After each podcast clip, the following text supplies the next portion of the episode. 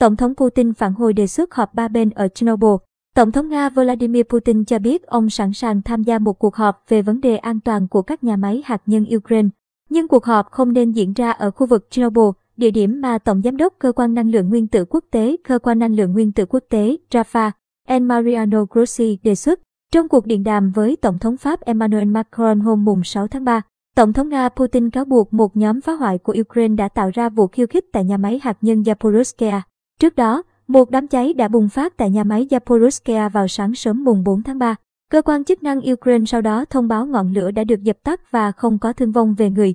Tuy nhiên, Kiev và Moscow liên tục cáo buộc lẫn nhau về việc kích động tình hình.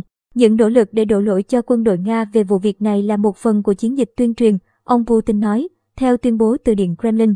Trong một thông báo trước đó, Bộ Quốc phòng Nga cho biết một nhóm người Ukraine đã cố gắng tiến hành một hành động khiêu khích gần nhà máy Zaporizhzhia và nổ súng về phía lực lượng an ninh Nga.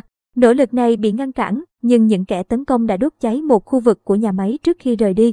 Cũng trong cuộc điện đàm, ông Putin đã chính thức phản hồi lời đề nghị của Tổng Giám đốc Cơ quan Năng lượng Nguyên tử Quốc tế Rossi về việc tổ chức một cuộc họp ba bên Cơ quan Năng lượng Nguyên tử Quốc tế, Ukraine và Nga tại Chernobyl.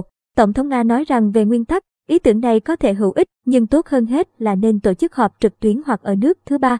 Theo Điện Elysee, trong cuộc điện đàm kéo dài gần 2 giờ, ông Putin đã đồng ý rằng cơ quan năng lượng nguyên tử quốc tế nên có các biện pháp khẩn cấp để đảm bảo an toàn cho các nhà máy hạt nhân của Ukraine. Tổng thống Nga cho biết an toàn vật lý và hạt nhân của nhà máy Zaporizhzhia đang được duy trì bởi quân đội Nga với sự hợp tác của nhân viên Ukraine. Ông Putin nói thêm rằng các lực lượng Nga vẫn đang kiểm soát nhà máy điện hạt nhân Chernobyl nơi từng xảy ra thảm họa hạt nhân lớn nhất lịch sử.